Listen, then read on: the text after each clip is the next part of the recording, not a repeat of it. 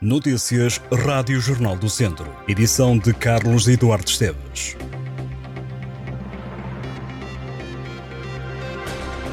O Centro Hospitalar Tondela Viseu vai recorrer a pediatrias de outros hospitais para conseguir preencher a escala de julho no serviço de urgências da pediatria.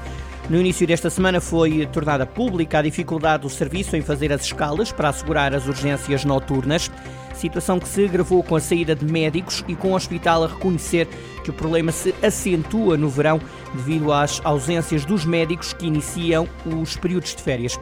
Quanto aos próximos meses, o Centro Hospitalar Tondela Viseu diz que está a acompanhar, em articulação com a direção do Serviço de Pediatria, a realização das escalas. Estão a ser feitos todos os esforços para evitar qualquer encerramento da urgência pediátrica, garante o Conselho de Administração do Centro Hospitalar Tondela Viseu.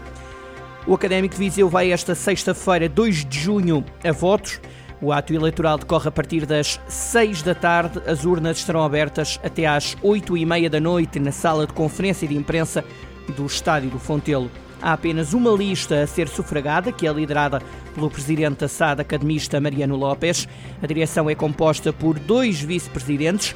Para a área financeira foi escolhido Cristóvão Francisco. Na área administrativa estará Tony Carvalho da lista concorrente às eleições no Académico fazem parte a maioria dos membros que integraram a comissão administrativa que geriu os destinos do clube desde setembro do ano passado. O presidente eleito, que será sufragado pelos sócios do Académico, vai suceder António Albino, que morreu em maio de 2022, depois de ter estado desde 2007 à frente do Académico de Viseu.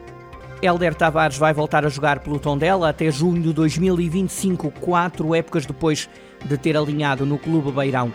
O médio de 33 anos afirma que é um prazer enorme voltar a casa.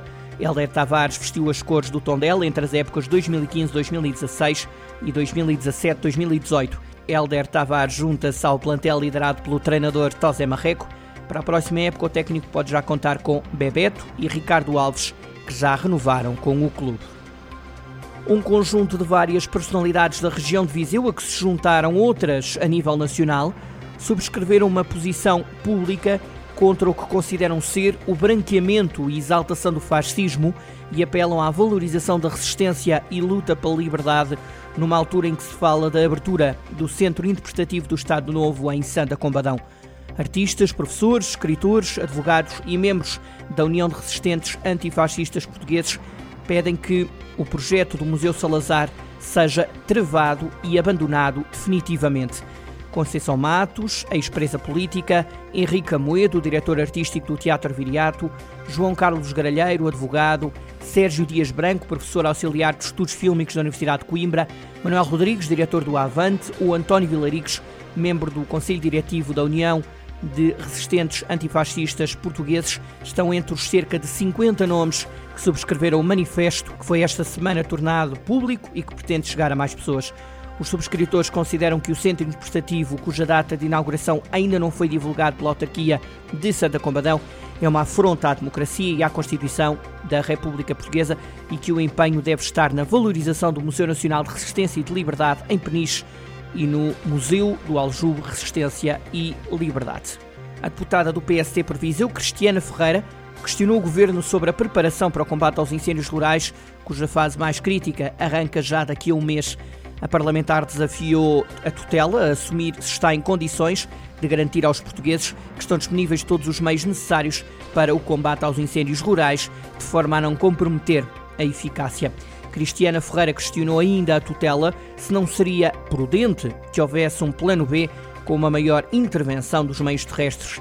A deputada colocou a questão dos meios aéreos, referindo que os que estão disponíveis para a fase mais crítica de combate aos fogos são inferiores face à previsão inicial do governo, que apontava para 72 meios aéreos. Em resposta, a secretária de Estado da Proteção Civil, Patrícia Gaspar, frisou que na questão dos meios aéreos o governo está a trabalhar afincadamente com a Autoridade Nacional de Emergência e Proteção Civil e com a Força Aérea para garantir que na fase mais crítica estarão pelo menos os mesmos meios que estiveram nos anos anteriores. Mas Patrícia Gaspar admitiu dificuldades em contratar mais aeronaves no mercado. Patrícia Gaspar avançou ainda com algumas medidas de preparação para a próxima época de incêndios, incluindo o reforço da capacidade de coordenação aérea com mais dois helicópteros disponibilizados pela Força Aérea e com o reforço da frota europeia com 24 aviões, 4 helicópteros e 450 bombeiros.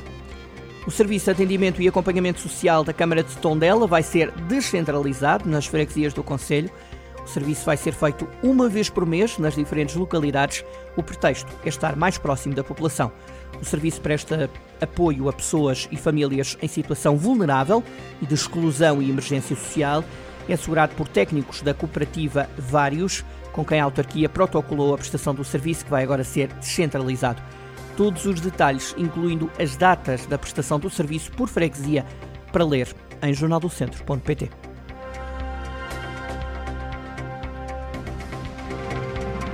Estas e outras notícias em jornaldocentro.pt.